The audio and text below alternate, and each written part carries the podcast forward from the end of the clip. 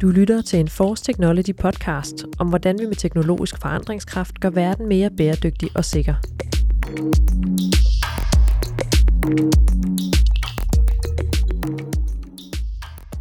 Den konstante susen fra motorvejen, den dybe brummen fra biler, der holder i tomgang, et tog, der bumler forbi.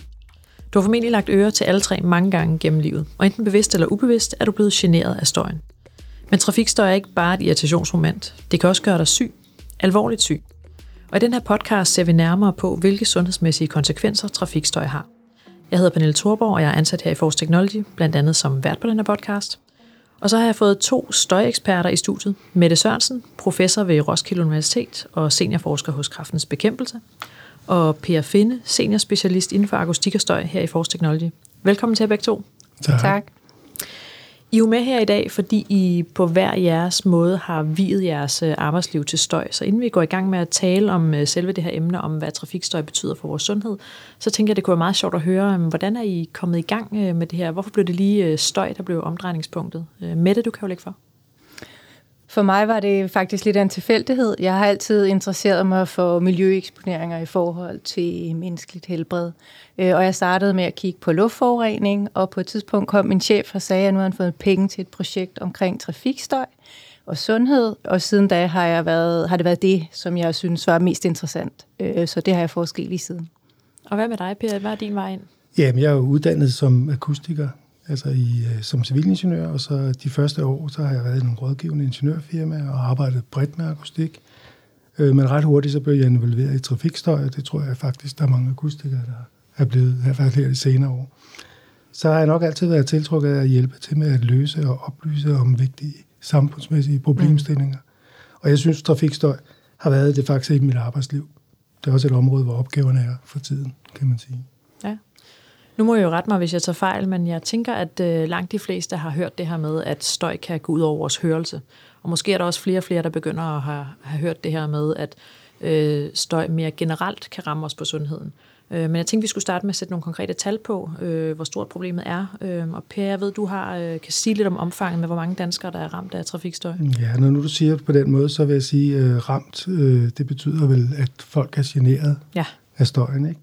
Og øh, hvis man tager Miljøstyrelsens vejledende grænseværdi på otteoghalvtreds decibel for trafikstøj som målestok, jamen, så er der nogle skøn, der siger, at øh, ca. syv hundrede og fireogtyve tusind boliger, og det er altså op mod halvanden million mennesker i Danmark, mm. er støjbelastet over den vejledende grænseværdi.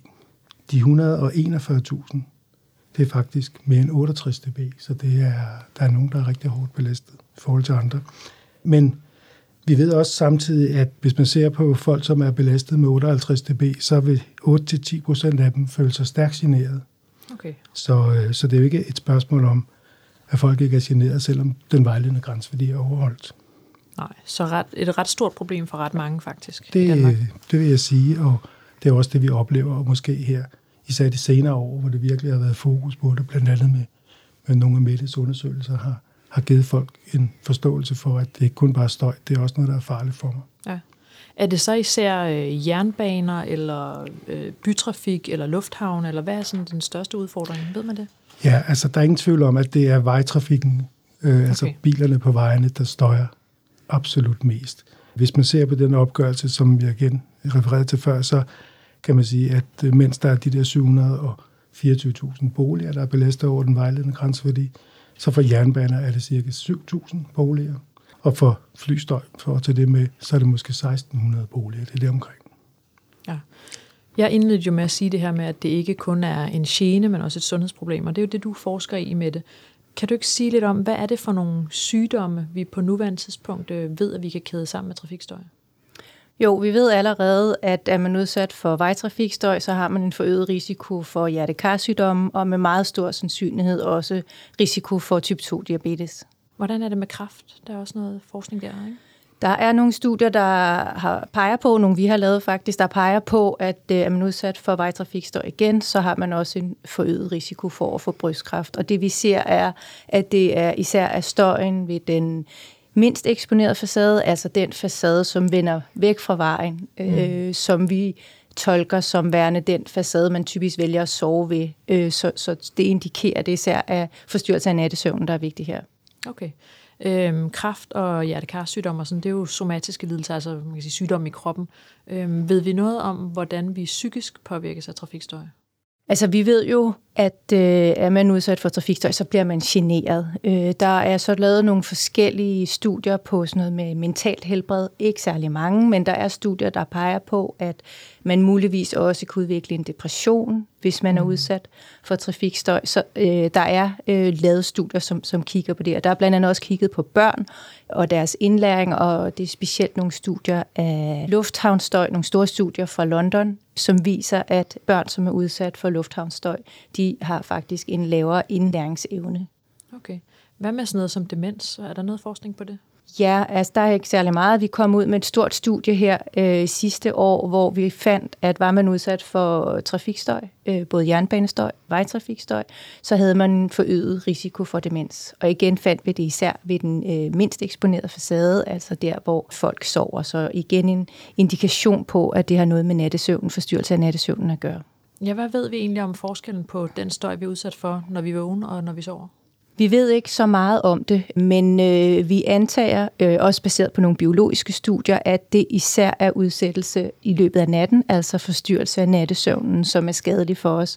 Fordi vi ved fra en række studier af søvn, ikke øh, nødvendigvis i forbindelse med trafikstøj, men søvnstudier, at har man dårlig søvn, sover man dårligt, bliver man vækket om natten, så øh, har man en forøget risiko for en række forskellige sygdomme, som blandt andet hjertekarsygdomme og diabetes. Er der nogle sygdomme ude i periferien af det, vi nu ved, som det kunne være interessant at undersøge nærmere, altså hvor man tænker, der kunne måske også godt være en sammenhæng med trafikstøj her? Altså, det er nogle af de studier, eller nogle af de sygdomme, vi snakkede om tidligere, altså depression. Der er ikke særlig mange studier på depression, men det kunne være rigtig interessant at finde ud af, om der rent faktisk var en sammenhæng med depression. Øh, demens, igen, der er kun et stort studie. Øh, det vil også være vigtigt at forske videre i. Så der er en række studier, hvor vi simpelthen ikke ved, eller en række sygdomme, hvor vi ikke ved nok endnu. Når nu vi taler om det her med konkrete sygdomme, så er vi jo meget oppe i sådan et overordnet perspektiv, hvad trafikstøj betyder. Hvad hvis vi dykker ned, helt ned i det biologiske? Hvor meget ved vi der i forhold til, hvad der foregår helt ned i cellerne, når vi udsættes for trafikstøj? Altså, vi ved ikke så meget om, hvad der foregår helt ned i cellerne. Men der er lavet efterhånden nogle studier, især af en tysk gruppe, som har kigget på folk i laboratoriet, som er blevet udsat for trafikstøj, for eksempel når de sover. Og så er man målt på en række forskellige markører for hjertekarsygdommen, blandt andet blodtryk, øh, forskellige markører i blodet, som hvis de er der, så har man også en forøget risiko for hjertekarsygdommen. Og nu vi er ved biologien, altså nu sidder vi jo tre forskellige mennesker her, forskellige køn, forskellige alder. Vil det være meget forskelligt fra mig til Per for eksempel, hvor øh, farligt trafikstøj er for os? Kan man sige noget om det? Vi ved det faktisk ikke på nuværende tidspunkt. Vi, vi kigger stort set i alle vores studier på, for eksempel, som du siger, er der en kønsforskel. Er mænd øh, mere følsomme end kvinder?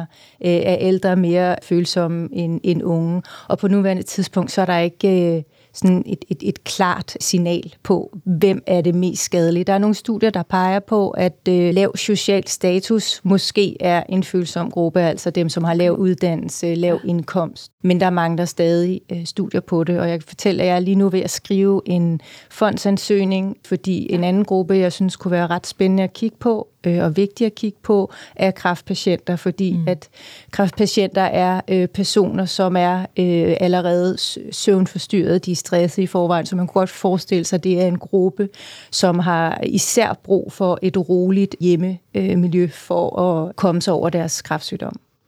Nu ved jeg ikke, hvor, hvor påvirket du føler dig af støj, Per, som akustiker, om det bare sådan er en, en del, at forholder dig til det på en anden måde, end vi andre gør. Men jeg kunne godt opleve mig selv som ret støjpåvirkelig, ikke? Hvordan hænger det sammen? Altså, hvor meget af det støj, der påvirker os, er vi bevidste om, og hvor meget er vi ikke bevidste om, og gør det en forskel? Det ved vi ikke rigtigt. Øh, altså noget af det, vi rigtig gerne vil undersøge, altså er det de folk, som er generet, som også er dem, der udvikler sygdommen, eller er det noget, der sker, som du siger, ubevidst? Sådan så uafhængig af, om du er generet eller ej, så øh, har du samme risiko for at udvikle hjertekarsygdom og diabetes. Så på nuværende tidspunkt, så, så ved vi faktisk ikke, hvad det der at være generet betyder i forhold til, til risiko. Hvor meget skal noget støje, for at det bliver farligt for os? Altså jeg tænker også, der er forskel på, hvornår det skader hørelsen, og hvornår det skader os på alle mulige andre måder. Nu er D B selvfølgelig sådan en lidt, øh, hvad er otteoghalvtreds øh, decibel for eksempel, men kan du sige noget om, hvornår støjer noget så meget, at det bliver sundhedsskadeligt? Altså snakker vi om høreskader, så skal det være over øh, femogfirs decibel igennem et længere stykke tid. Og hvad svarer det for eksempel til, kan du... Der kigger jeg glad over ja. på akustikeren. Ja, der springer vi bare derover. Ja, jeg tror, vi kender det mest fra arbejdspladsen, hvis man kommer ind i et sted med en masse maskiner, der står et pladeværksted eller et eller andet. Så har vi også en fornemmelse for, at, at der er højere støjniveau der end de firs decibel, som man faktisk i arbejdsmiljøsammenhæng siger, at man skal bruge høreværn ved. Ikke? Okay. Men, men, men man kan sige, havde man det hjemme i stuen derhjemme, så ville man være meget, meget, meget generet, ikke, hvis man havde det samme støjniveau der. Ja, og så den anden del, som ikke er hørelsen, men mere sådan det sundhedsmæssige. Hvornår, hvornår er det farligt? Det ved vi faktisk heller ikke rigtigt nu. I de studier, vi har lavet, som vi har, vi har for eksempel lavet en række studier baseret på hele den danske befolkning, og der har vi så prøvet at kigge på, hvornår starter stigningen i risiko for for eksempel hjertekarsygdommen. Og for flere af vores studier ser det ikke ud, som om der er nogen nedre grænse. Altså den ser faktisk ud, som om den starter fra omkring fyrre decibel, hvor vi kigger på, og så op. Så er der nogle andre studier, vi har lavet, hvor det måske indikerer, at der godt kunne være en grænseværdi omkring femoghalvtreds decibel. Okay. Så man kan sige, at på nuværende tidspunkt, så ved vi det ikke rigtigt, men der er i hvert fald, vores studier tyder på, at der er en forøget risiko for sygdom under de her otteoghalvtreds decibel, som er Miljøstyrelsens vejledende grænseværdi. Okay. Er det så især den konstante baggrundsstøj, eller er det pludselig høje lyde, der er en udfordring? Det ved vi heller ikke rigtigt. Okay. Øh, man kan sige, at man kan prøve at kigge på lufthavnsstøj sammenlignet med vejstøj, som jo er mere eller mindre beskriver det, du siger her, hvor lufthavnsstøj er de her meget akutte øh, lyde, som så afløses af stilhed, hvorimod vejtrafikstøj er den her mere konstante summe. Ja. Og der er ikke noget, der indikerer, at, det er, at der er forskel i de øh, risikoestimater, altså hvor, hvor meget forøger øh, de her to støjkilder risikoen. Så man kan sige, på nuværende tidspunkt er der... Altså, vi har en idé om, at det muligvis kan være mere skadeligt med de her akutte lyde, men øh, på nuværende tidspunkt er der simpelthen ikke forskning nok til, at, at vi kan udtale os om, den ene er mere skadelig end den anden. Nej. Hvad for en type opgaver er det typisk, du får, Per? Altså, er, er det sådan, at folk er generet af den høje øh, grundstøj, eller er det de høje lyde? Eller hvad, kan du sige lidt om, hvad for nogle opgaver du typisk får? Man kan sige, at det ikke er så mange opgaver, vi får lige på det spørgsmål, du siger der, fordi man kan sige, som rådgiver, så arbejder vi typisk for kommuner, eller vi arbejder for nogle virksomheder, som skal have deres miljøgodkendelse igennem og sådan noget. Så, så vi får ikke, vi får ikke så meget. Vi får selvfølgelig en del opringninger fra folk, som er dybt generet øh, på den ene eller den anden måde af, af støj. Og dem prøver vi at hjælpe, men det er jo ikke dem, der er vores primære kunder. Så... Jeg kan også prøve at spørge, hvad er det, mm. hvad er det især kunderne efterspørger hos sådan nogen som dig? Jamen altså, hvis vi arbejder for kommuner eller bygherrer for eksempel, det er ikke atypisk, at vi gør det, så vil de jo gerne udnytte et restområde, hvor de kan bygge nogle boliger eller nogle forretninger eller et eller andet. Og så er det jo så vores opgave at hjælpe dem med at sikre, at de så kan overholde de vejledende grænseværdier, der er. Det er en meget typisk rådgiveropgave. Vi skal have placeret nogle boliger, vi skal have placeret nogle bygninger. Kan vi det, og hvordan kan vi det i forhold til veje og andre støjkilder? Og så øh, kan man sige, så er vi måske lidt heldige i forhold, at vi også øh, hjælper lidt øh, med at, at vedligeholde vores øh, værktøjer. Ja. Og det er sådan noget som øh, den beregningsmetode, vi bruger til at, at regne ekstern støj med, især på trafikstøj. Den skal jo hele tiden holdes ved lige med hensyn til, hvor meget støj af biler og sådan noget. Det er en inputparameter i, i modellen. Mm. Det, er vi, det hjælper vi med, og det er gerne Miljøstyrelsen eller Vejdirektoratet, som vi hjælper med det. Og så øh, kan man sige også sådan noget, som øh, vi kan holde øje med, hvor meget asfaltbelægningerne de ændrer sig med tiden, fordi det er ikke, og jeg tror de fleste ved, det er ikke ligegyldigt, om man ser på den samme asfaltbelægning, når den er et år gammel, nej, og når den er otte år gammel. Ja, sådan nogle ting laver vi udredningsarbejder for at, at proppe ind i vores beregningsmetode og holder den ved lige på den måde. Ja. Nu har vi så også en podcast om øh, trafikstøj, og du var jo faktisk en af ophavsmændene til den. Øhm, hvorfor øh, synes du, vi skulle have en podcast om trafikstøj? Altså hvorfor er det et vigtigt emne? Fordi at der er rigtig mange øh, misforståelser omkring de her ting, og vi har nu langt om længe kvæg Mettes øh, arbejde især fået, hvad skal man sige, noget evidens for nogle af de ting. Nogle, altså som støjekspert har jeg jo, og mine kolleger, vi har jo i, i lang tid syntes, at der var for lidt fokus på, på den eksterne støj. Og det øh, har ikke rigtig haft, øh, eller vundet politisk genhør. Nej. Det er ikke taget rigtig alvorligt særlig mange steder, før her de seneste år, hvor der ligesom, undskyld udtrykket, er kommet lidt lig på bordet. Mm. Øh, man kan se, at der er altså rigtig mange mennesker, der dør for tidligt på grund af, af, af støjen. Og der er også, måske er det noget, der bider sig selv i halen, men der er så også rigtig mange øh, mennesker, der samler sig i grupper og opponerer mod alle de her veje, øh, som bliver trukket på kryds og tværs af landet. Ja, jeg kunne i virkeligheden, godt, i virkeligheden godt tænke mig at spørge dig lidt om det samme. Altså, hvorfor er det vigtigt at blive klogere på trafikstøj og de sundhedsmæssige konsekvenser?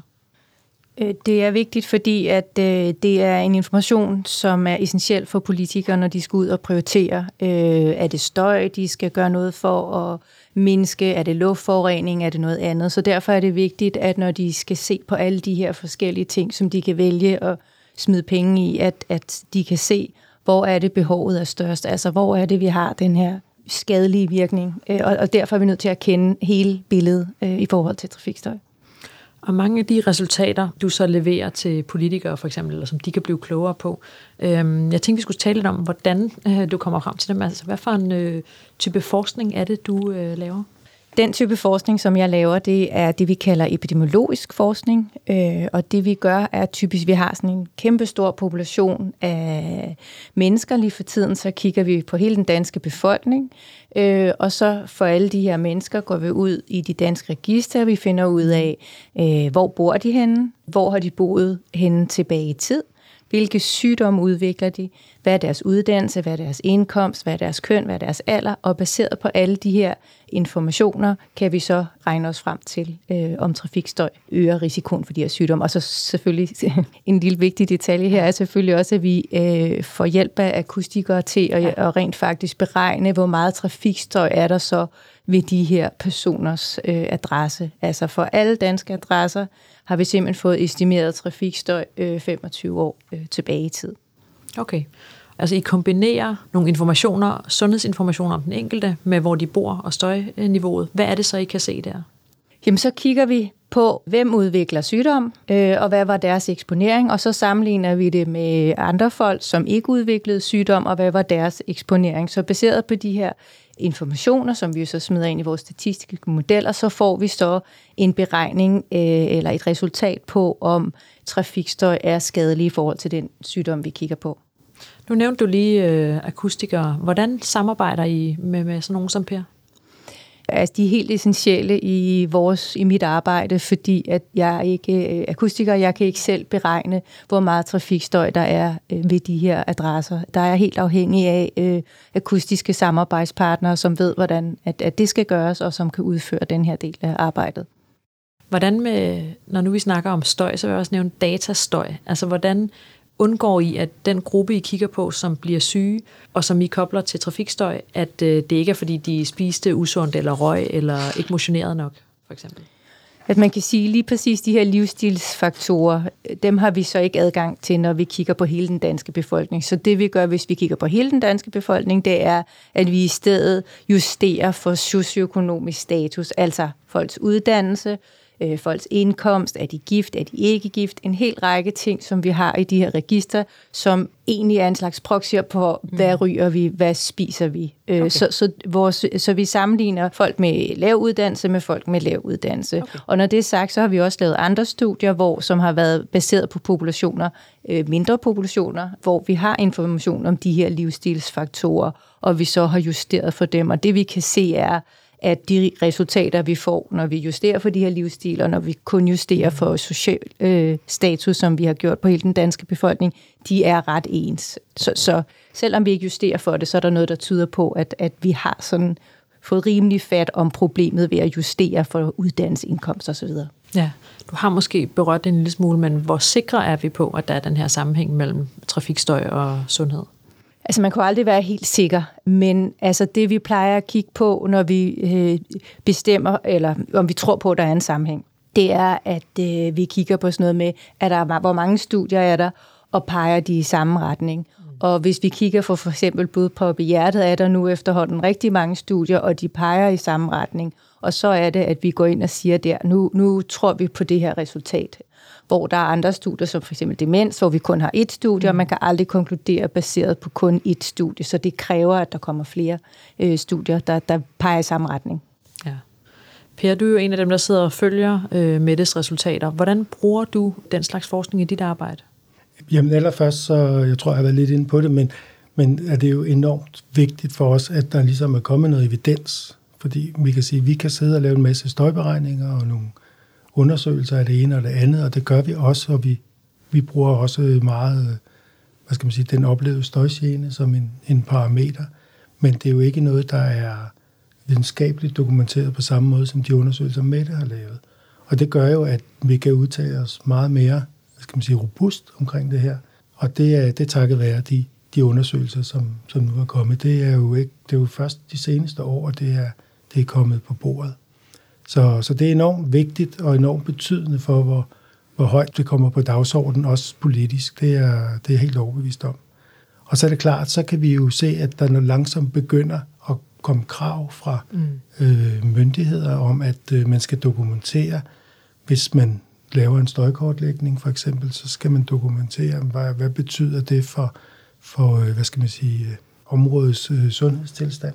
Det kommer faktisk ind med den næste støjkortlægning, eller de næste ja. støjhandlingsplaner, som, som skal laves i E U-regi, at man skal faktisk dokumentere nogle af de her risikofaktorer. Det er ikke alle sammen, men nogle af dem skal, skal dokumenteres, så det kommer ud i offentligheden og bliver, bliver tilgængeligt for borgerne, at de kan se det. Så det er enormt vigtigt, tror jeg. Det er en meget god bro til det sidste, vi skal snakke om, som netop er det her med, hvad man så kan gøre. Mm. Og vi kommer til at dykke mere ned i det i et senere afsnit, men jeg vil alligevel lige runde af med at spørge jer her. Jeg tænker, at der er måske tre steder, man kan sætte ind. Der er dem, der selv er ramt af støjen, så er der støjeksperter som jeg, og så er der, og så er der politikerne. Per, politisk, hvad så du gerne, at man gjorde?